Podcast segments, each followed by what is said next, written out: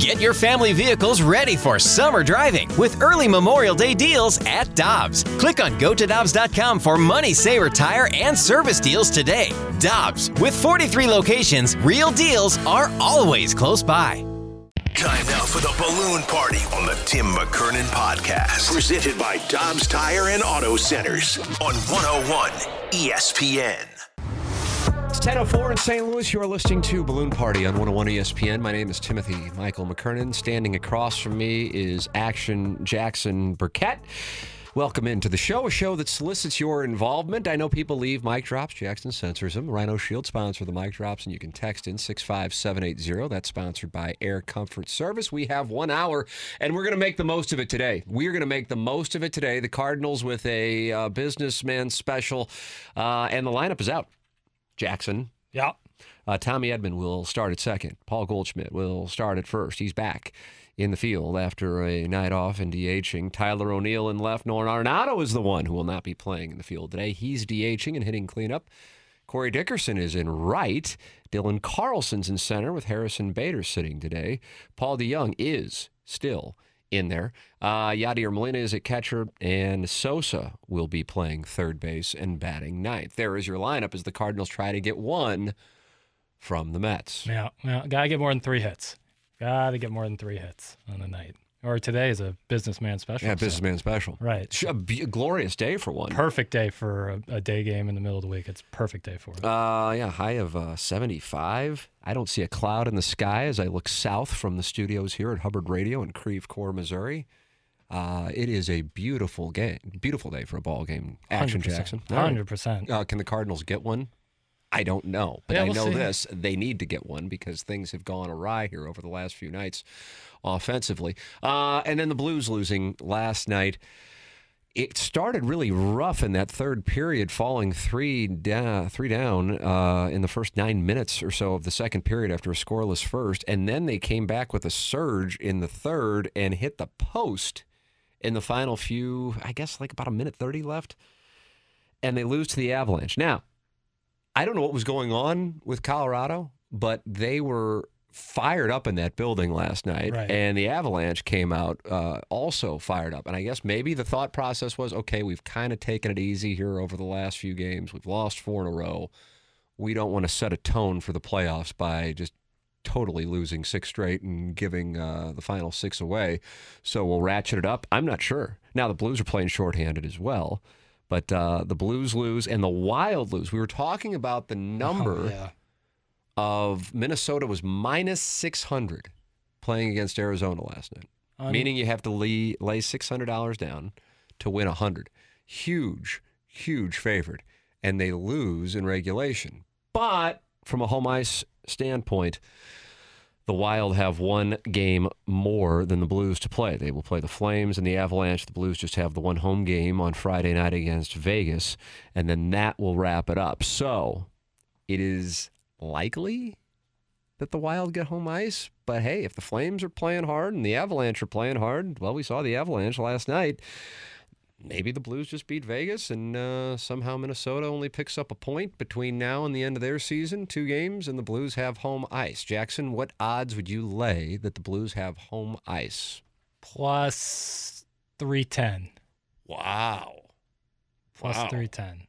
Yeah. So you're you're you're prepared to start this series on the road. Yeah, yeah, yeah. It's just that's just how I think it's going to pan out, and I don't think the Blues really need to risk injury just to get home ice. At, at the end of the day, you got to beat who's in front of you. So nothing else you can do. Uh, yeah, and if that's the case, we talked about home ice advantage. It feels better than actually statistically it bears out. Right. Um, Tim, I went to the Blues game last night, and I have a few takeaways. We had a ton of Blues fans there last night. Thank you for reminding me of that. As I was watching it, and once the Blues got on the board, and you heard this cheer, I'm like, it sounds. It didn't sound like a home game, but it was so noticeable. I was really. I know a lot of St. Louisans Transplant. transplant to Denver. yeah. Certainly a lot to 100%. Chi Town, but they're going to be overwhelmed in a Chicago building. But in Denver, it was super noticeable last night. Yeah. Super noticeable. Uh, also, Colorado is really fast. Three, uh, Kyrou and Pareko are two of the softest players I have ever seen. O'Reilly and Walker were the only two who looked like they really wanted to win. And number five, the Avs have a good fan base, but they don't seem to know much about hockey. Hmm. From the 314. There's a bunch of me's out there. I uh, yeah, I guess they're focused on the Nuggets. I uh, I hadn't heard that criticism of the Denver fan base. I mean, they've been there now for a while. Yeah, I would imagine cold town. I don't know if that has anything to do with it, but Am I off the mark on this? And I'm asking you as if there's any chance in the world you know this. I'll But give my a shot. goodness, wouldn't it be something? Were the New Jersey Devils originally the Colorado Rockies? I, I don't know. I wish I, I, but I can Google it. No, I know that, but I, the look on your face looked like I just came up from behind you, whispered in your ear. Uh, I believe. Uh, Tim, that guy's an idiot. Kyrou had three points. Thanks, 636. Uh, guy doesn't even watch the games and doesn't believe in them. That's from the 636. Yeah, sorry. Uh, yeah, they were they were first the Kansas City Scouts. Uh, then they moved to Denver in '76 and became the Colorado Rockies. And in '82 they moved to East Rutherford, took the name of the Devils. How about that? I have, I believe I had one of those games when I was a tyke, Uh huh. and it's kind of like bubble hockey, except for us in South City, we couldn't Right. that. Couldn't afford the lid. No, absolutely not. And so the alternative was the metal version, and they had all the logos of the team. Sure. Yeah. Yeah. And I remember seeing a Colorado logo. Yeah. But I mean, I had this thing in the mid to late 80s. Sure. But again, that the toy had probably been handed down from Right, you know right. originally a West County kid and somebody in the Central Corridor, maybe like in like off Y down, Right. and then it got to our neighborhood for Christmas, probably circa '87, and they still had the Colorado Rockies logo. And I remember thinking to myself, I'd look at it, and go, "Who the hell are the Colorado Rockies?" yeah. It is kind of nuts. And so, for whatever reason, here in 2022, it just hit me that they had a franchise before. Do you know what franchise, Jackson? Uh huh. Why did you answer like that? Well, I was just I was nodding in Like it's like you're affirmation. it's like you're playing a character now. Do you know what franchise became the Colorado Avalanche? I am going to give you 10 to 1 on this. Hartford Whalers. No. Is that that uh, was that the who did they become? believe the Hurricanes. Okay. Um. Well, you've already lost, so I mean, we're, we're going to Yeah, sit just here fire and another guess. Guess Oh, like the, the, uh, inevitably the Vancouver Grizzlies is where you're going to guess. The Golden Seals. no, All right. Well, then I have, I'm, I'm out of old NHL teams. That Quebec Nordiques. yeah, you could have given me a thousand chances. So they've been there and they've had a pretty good run. The Avalanche have. So I'm surprised to hear this person saying that uh, they they don't know puck out in Denver. Maybe it's because those uniforms are so brutal. You are really down on the Avalanche uniforms. They were were- different last night. They're just- They- they're like the doesn't matter. Diamondbacks in Missouri football. I don't know who shows up. They're just it's a terrible logo, terrible uniform, terrible colors, awful. Uh, how do you two deal with these moron textures? Jackson, how about that Grizz finish last night? More NBA talk, less Bluesier talk. That's from Beer Cats looking to stir the pot here on 101 ESPN. I know you want to do it. Just do it. Just get it out of the way because I know you want to talk about it, and I feel like I'm I'm I'm going to allow you to release it earlier on in the show than you just like forcing it at some other point. All right. So go ahead and do it. I'll do like 30 seconds on it. It's just amazing to see two young stars, Jaws third year in the league, Anthony Edwards second year in the league. Anthony Edwards hits an unbelievable shot with three or seven seconds left, just falling out of bounds, nails a three to tie it. But then he makes, you know, Bill Simmons had a great tweet: "Ant giveth and Ant taketh away." He goes for a steal at the end of the regular, at the end of the game, gambles, misses it, gives Ja pretty much an open lane, and Ja does what Ja does and finishes the layup with contact, and the Grizz win. Just an absolutely awesome finish, but even better to see the league have such great young talent and be on showcase in primetime. It was really sweet. there you go. Send in your hate. Why does it feel good to do that? I'm curious. I'm, I'm trying to psychologic. I'm psychoanalyzing you right now. Feel good to what? Break it down? Yeah, to, to just to be able to. To, to, to appear on the station Uh-huh. and start talking like I didn't let you do this on TMA last night. I, you tried. I noticed you kind of tried to weave it in a couple times, and I Uh-huh. kind of Mutomboed you. Right. But you feel better doing. Like that was like a. It was- that- it was like a- yeah, you, you were like, like had a heap of junk in front of you. You're just like, like all right, I can talk about the Grizzlies and T Wolves now. I'm I'm I'm just a hoop nut. Like I love the But like, like, I love golf, but I don't feel the need to share it with the people here. right. But like the same way that you love getting into the weeds with baseball is how I feel about getting into the weeds with basketball. So that like so I really enjoy doing it. But okay, I know that there are a lot of people, in particular in this metropolitan area, who like that. Uh huh. Whereas I think there. I think people do like it. They're just I no, I agree that they do, but it's Uh-huh. just as you would acknowledge, it's a smaller amount of people than the people who like the game of baseball in St. Louis. Are you okay? Yeah, Sweet Prince. water oh, no. So, Ryder, call nine one one. Jackson's going down. I didn't get. I couldn't fully release that Grizz take, so it's it's stuck in the back of my throat. No. Uh, yeah, I agree. There's definitely a smaller percentage, but I think it's an un, a, a, a section that doesn't get enough love. Like people really like bas- basketball in St. Louis has a strong culture, and I feel like it's sometimes undervalued. Similar to how I think we undervalue Illinois Fighting Illini sports. Look at you. Now, that's a take I agree with. I, I, I, I- personally do enjoy it, but like I said, I really enjoy golf. Right. But I recognize the majority of the audience doesn't have the same interest in it, and therefore I don't really bring it to the table here on the show. But for you, and uh-huh. I'm fine with that. Maybe Sure. it's because I've been doing this 20 some odd years and I Sure. kind of whatever understand the program. But for you, it, it, I feel like it feel it felt good for you, like you needed to talk about the Timberwolves and Grizzlies. Yeah. And once you were able to do it, you felt liberated. Well, I was it's just- like you were coming out. That's what I felt like. I felt like you were like, okay, I finally done it. Now everybody knows Yeah. all I cared about last night, not the Cardinals and Mets, not the Avalanche, not the Blues. This Grizzlies T Wolves thing, it absolutely captivated my interest. Yep. Yep. And, and I'm now I'm living my truth. My my plan was to just Well, I support you. I Screw- want you to know you. That. appreciate I don't know what happened with your your airflow. it, it was limited for a second there, but we're good now. Hey, Jackson, people like NASCAR too, but 75% of the channel will turn it off when you start talking about Dover this weekend. Same thing. Well, So NASCAR, 636. NASCAR isn't the one of the most popular leagues in America, but it's a good good comparison though. Mm. Can't we like both? We don't have to be totally sold, sold on the Blues, Cardinals. Thanks. That's from the 618. Amen. Yes, rational take, rational take of the day. Gold star to that guy. Uh, I, I listen. If you're engaged, I'm engaged. That's where I'm coming from. Like the question here. that I saw last night on the Twitter tweets. Mm-hmm. Oh yeah, yeah. I saw. Did you share that one on? I never even brought it up on TMA this morning. Right, and I thought it was a good question.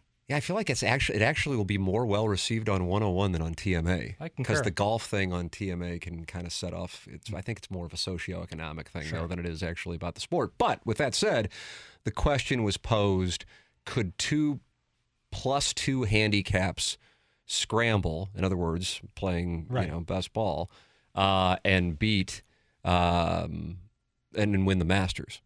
Yeah. And, and the answer to that is no. And it's not even a sweat. No. Now you give me two plus fives, and Now maybe we can have a conversation. Right. But again, it's kind of getting into the weeds on something because some people think, I think a lot of people think scratch golfer is the best you can be. Right. And the reality is, I think Bubba Watson, who's a great player, but not by any means one of the, you know, current top tens in the world, uh, is a plus 7.6. Right. So, right. you know, There's a big difference, but this guy in St. Louis who I've played with named Chris Nagel, who's currently a plus 5.6. right. So And, he- that gives you an idea of, uh, and he's he's not on Korn Ferry. Right. You know, he's played some Korn Ferry events. and the difference between a pro like plays on tour or even gets some exemptions and scratch is such a wider difference than a scratch and a pl- and a minus seven, like a seven handicap. The, the difference there is massive. It's almost all on putting. Uh, guys, I, for one, am a loyal listener strictly for the thrilling story arc of Action Jackson slowly taking over the show. That's from the 636. what I'm doing. Are you trying to take over the show? Yeah, that, that's it. I, trust me, I'm not going to put up much of a I was gonna say. I was gonna say if, if I wanted to make the Ty Lue or Allen Iverson step over happen, it could happen. Jackson, NASCAR is more popular than the NBA in St. Louis. Thanks, 618. statistically false. Is But it? whatever. Yeah. So you're basing this on television ratings? Yeah. Yeah. Okay. Well, I don't know. I don't think it'd be tough to use any other metric. Uh, something uh, with regards to the Blues last night. I thought people like I'm following Jeremy Rutherford uh, friend uh, Michael Russo covers the uh, Wild for uh, the Minnesota chapter of the Athletic. Sure.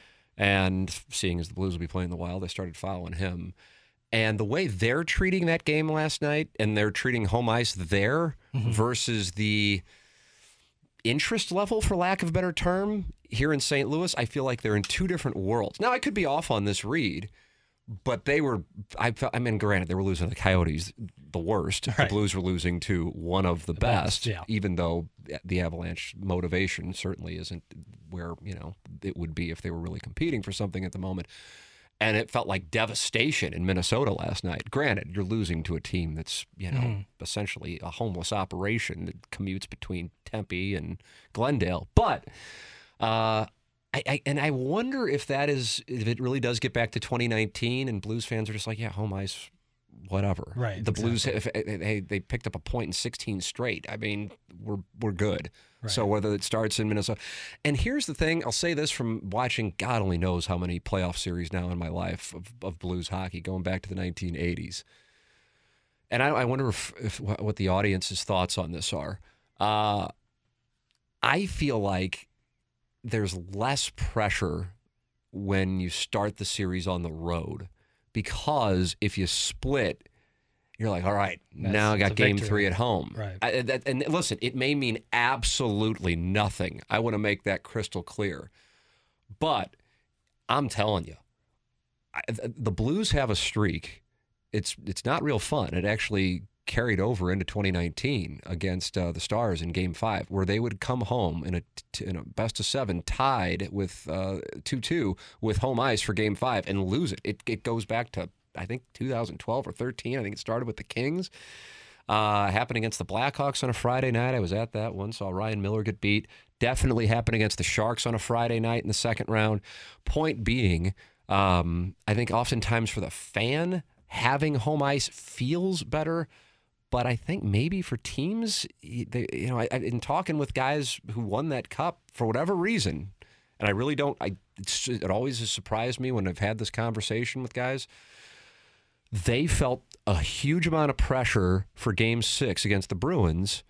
And then they get on the plane and they're like, we're gonna win. Yeah, that night. This this is a this is these are these are firsthand anecdotes.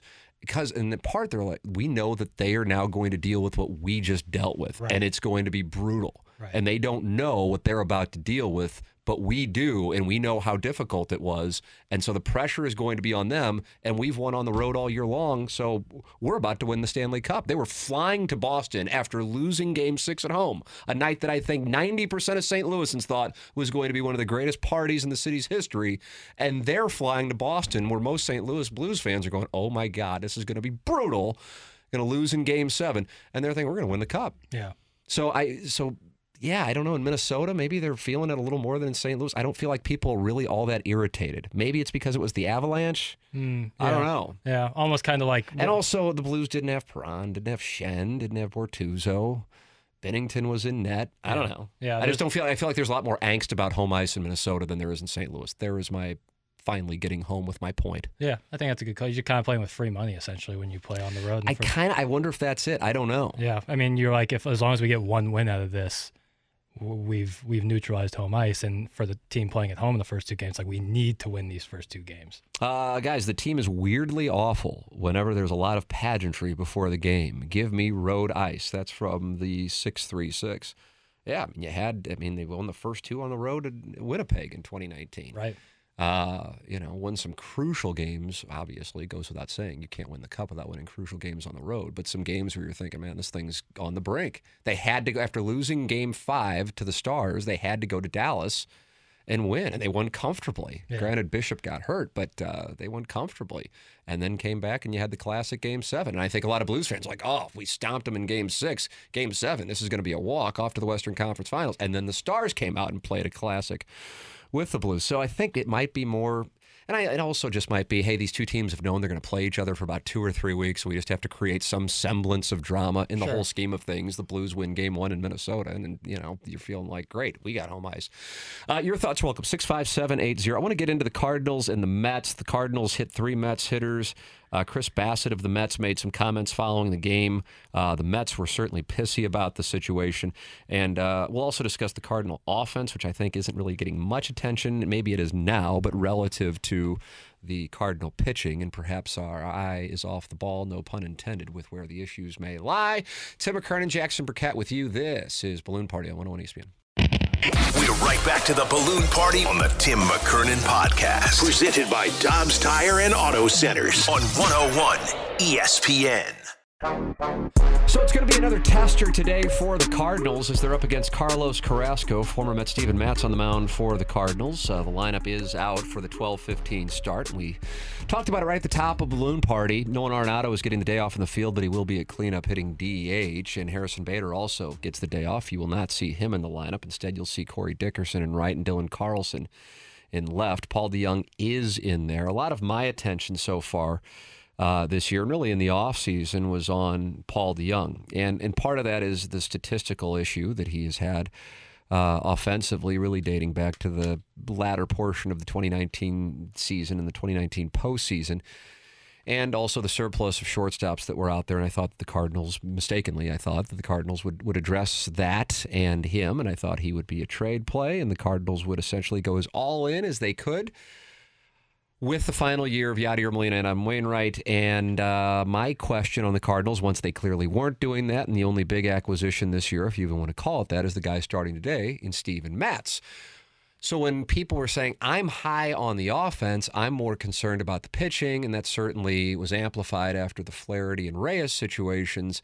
Uh, I was uh, even in more of minority, once again, an oxymoron th- when I was saying I'm concerned about the offense, and by no means is this because I'm wrong about you know nine out of ten things that I say. So this isn't a spike in the football. We're three weeks into the season, but the offense is uh, is getting attention now, and uh, the, the key pieces that are at this moment struggling are in the outfield. Bader at two twelve, uh, Carlson is at a buck ninety four and Tyler O'Neill is hitting 200. Uh, the entire outfield as a whole has 14 RBIs at this point on the season, and 10 of those come from Tyler O'Neill. And then, of course, you have DeJong. He had a hit last night, and he also hit a ball that I thought was gone off the bat. I don't know if you were watching, Jackson, if the Grizzlies had called a timeout or not.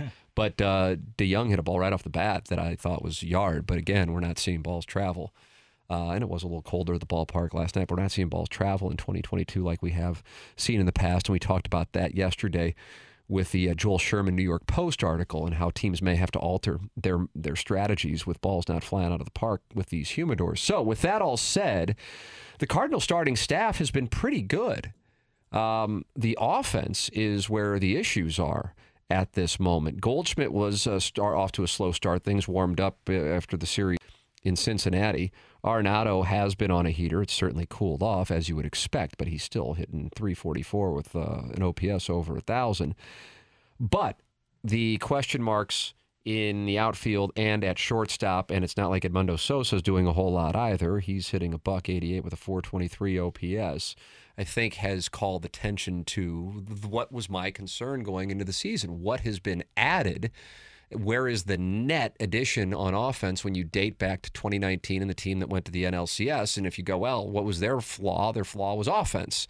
That was on full display against the Nationals.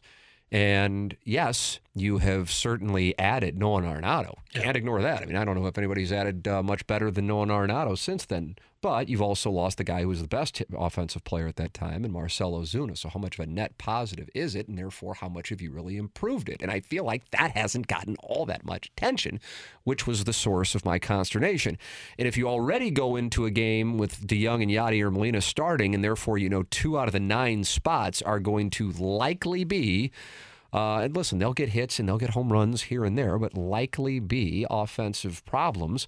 And then that means when you have any of the three outfielders who are struggling, um, and or uh, take your pick of whenever Arenado and Goldschmidt aren't raking, you got yourself you got yourself a lineup that is going to get cut down. And that's what you've had happen here the last couple of nights. You also are facing a team in the Mets who are actually good as opposed to what you know piled up the wins early on, a right. combination of the Pirates, the Royals, um, and uh, the the Reds and the Marlins.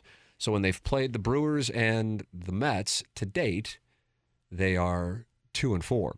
Now, as far as do they look like they don't belong on the same field as the teams? Absolutely not. They look like they're they're just fine competing with these teams. And if anything, they were on the verge of getting one of the biggest wins of the year on Monday night. Right. And those things are going to happen. They're going to steal some and they're going to give some away. Yep. And they're going to have them stolen from them. And that's what happened on Monday night. But offensively, if you take a look at where things are for the Cardinals, 16 games into the season, uh, there have been a pretty decent amount of games where you go, oh, that's a little that's a little surprising. As a matter of fact, uh, of these seven losses, uh, the Cardinals have scored zero, one, or two runs in six of the seven.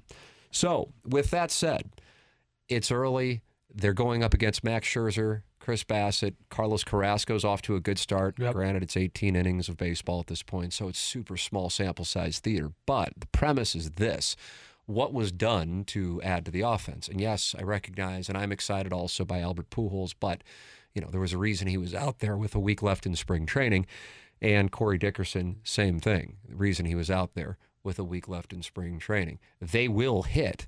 They will hit though against the teams that everybody else is going to hit against. Right, exactly. So, from that standpoint, I recognize a lot of the attention is on the rotation, but uh, keep your eye on the offense. And yeah, Max Scherzer, who's going to hit against Max Scherzer? Chris Bassitt's a damn good pitcher. Certainly doesn't have the Q rating, the recognition that Max Scherzer does. He can deal. And this guy in, in Carrasco, he absolutely can pitch, and he's off to a good start. He's just obviously dealt with some uh, situations here that have kept him from being able to pitch like he had before his illness. So, with all of that said, the Cardinals have gotten tested by two teams so far this year, and they are two and four.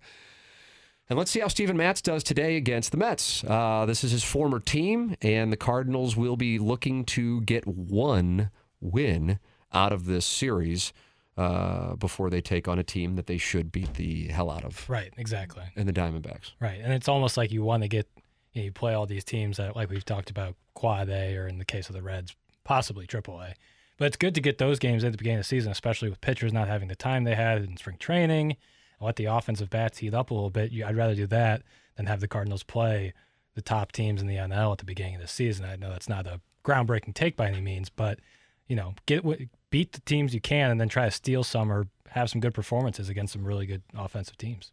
Uh, we have three straight texts from three different numbers asking about Jeff Albert.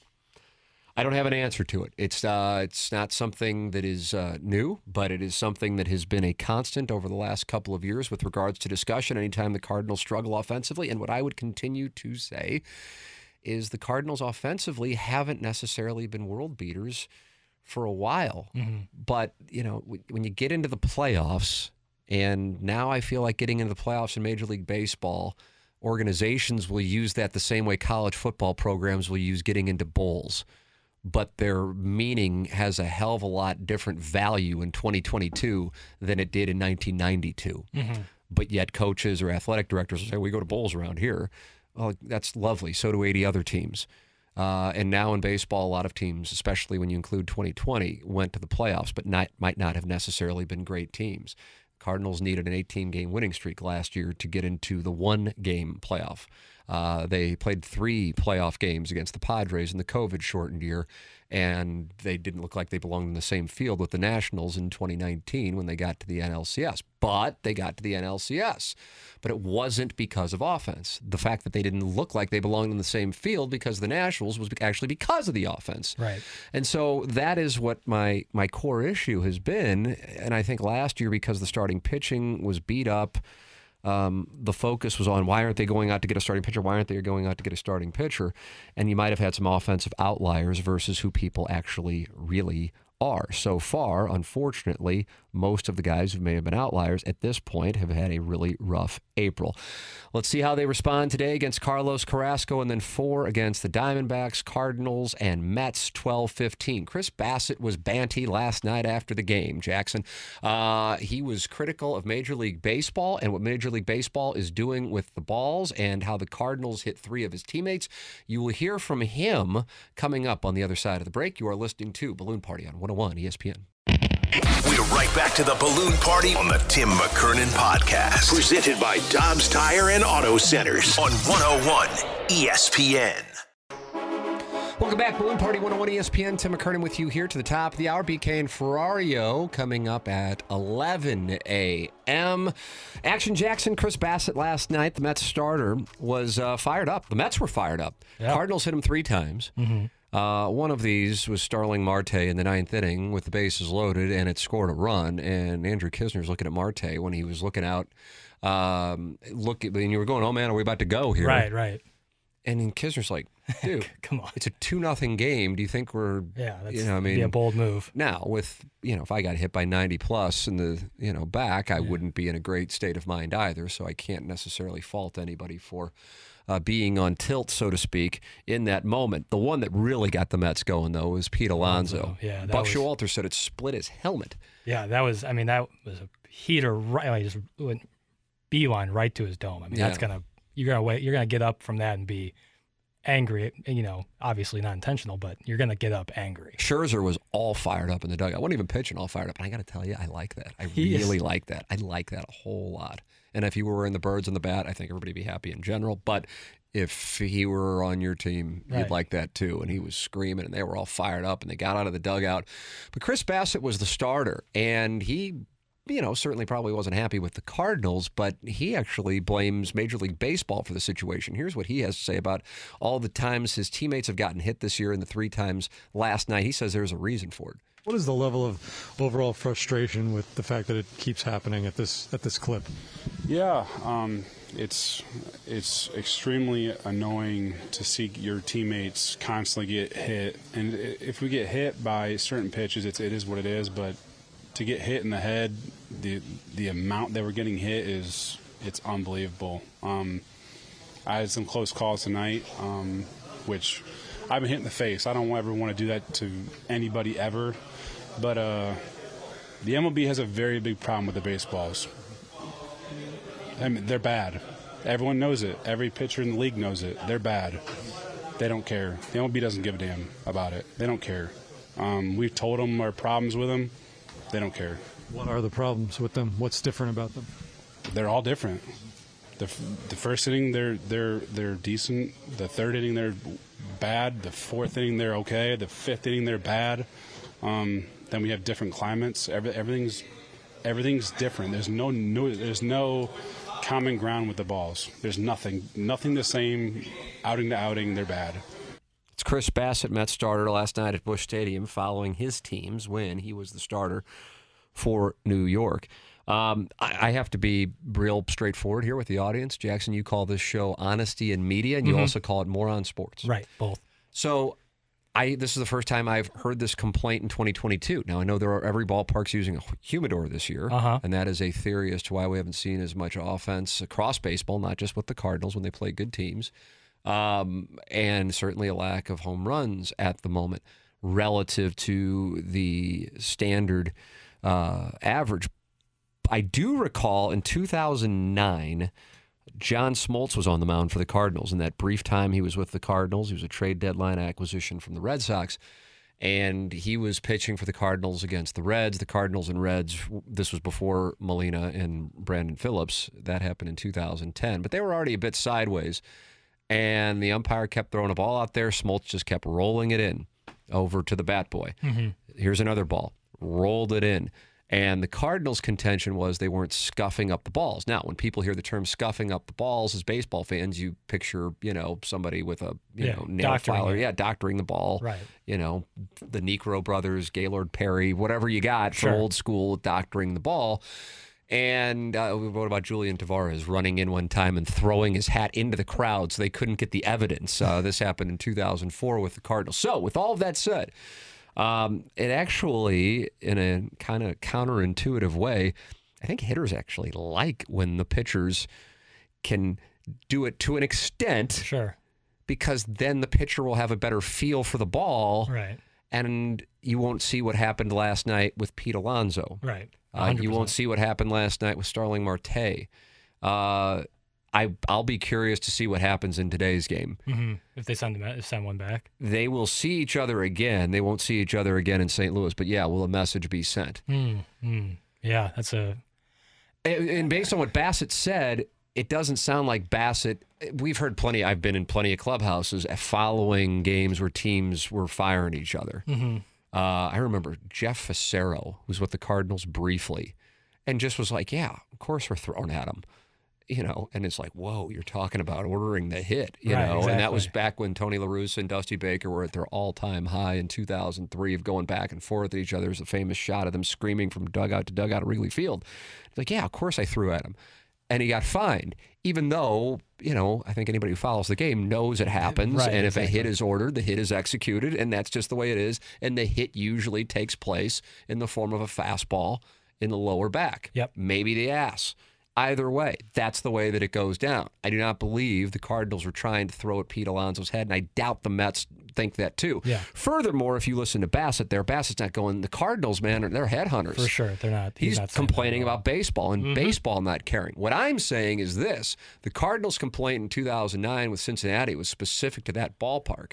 Um, this is Chris Bassitt not talking about Busch Stadium and not talking about the Cardinals, but talking about how baseball isn't having a uniform ball. And what I am saying right now here on the show, Jackson, is I hadn't heard this complaint. So hmm. that catches me off guard. Yeah, I And that is that's concerning from a player's health standpoint. Certainly, pitchers don't like it because they can't get a feel for the ball from inning to inning.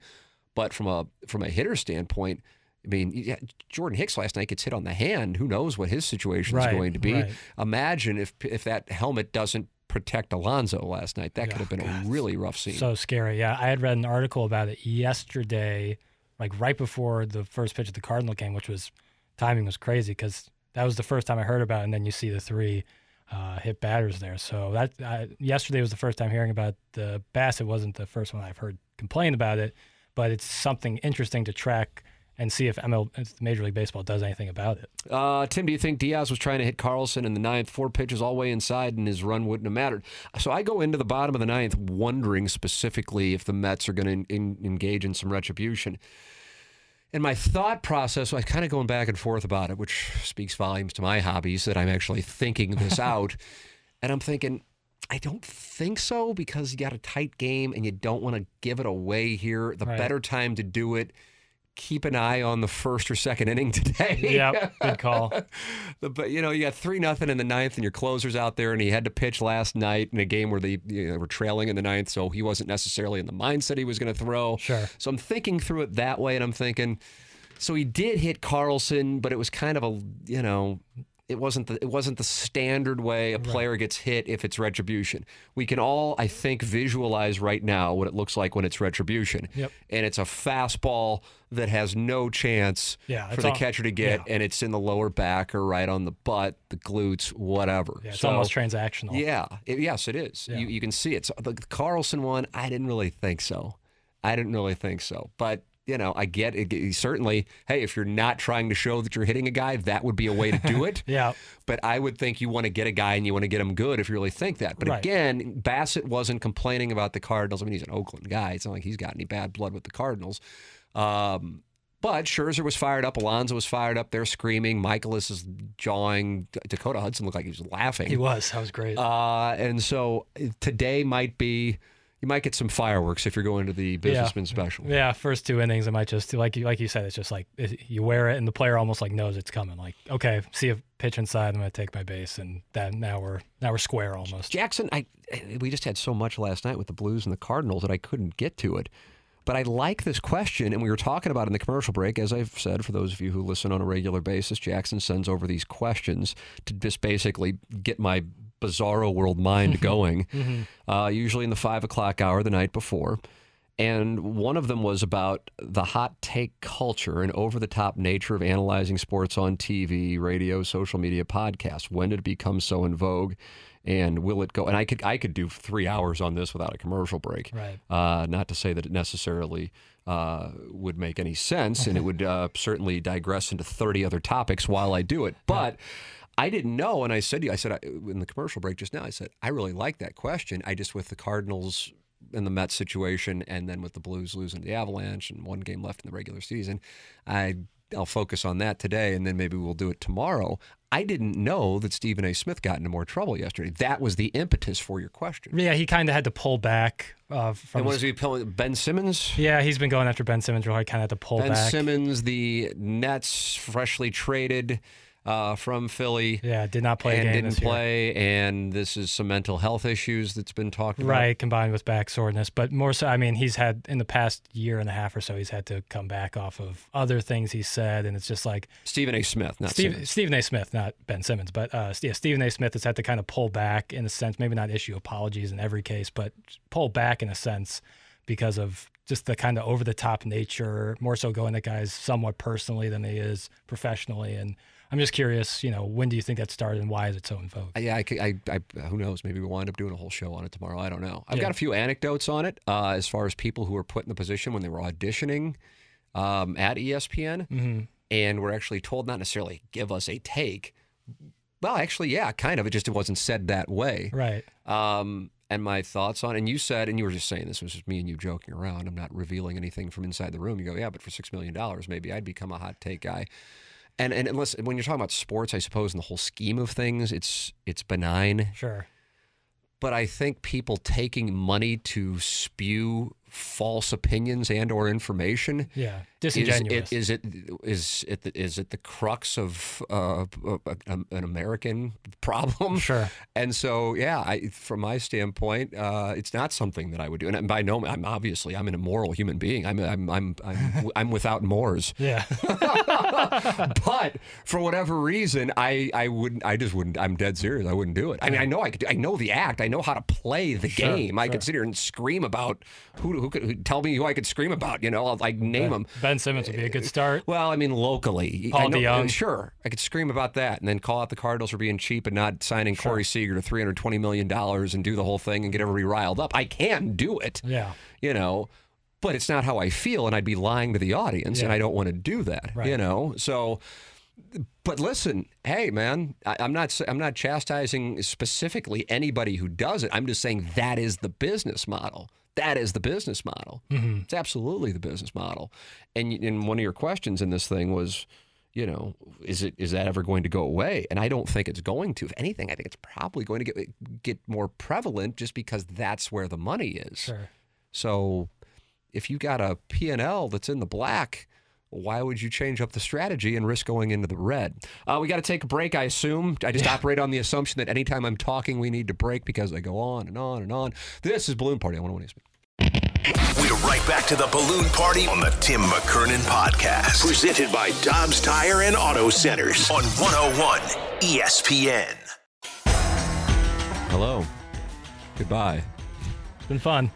I gotta, I gotta, Jackson, you gotta start throwing things at me when I'm going too long. I think I started in the first segment, and then I go too long, and this what's happened. So Right, we're late, we gotta go, and I'm sorry to BK and Ferrario and Tanner. This has been Balloon Party on 101 ESPN.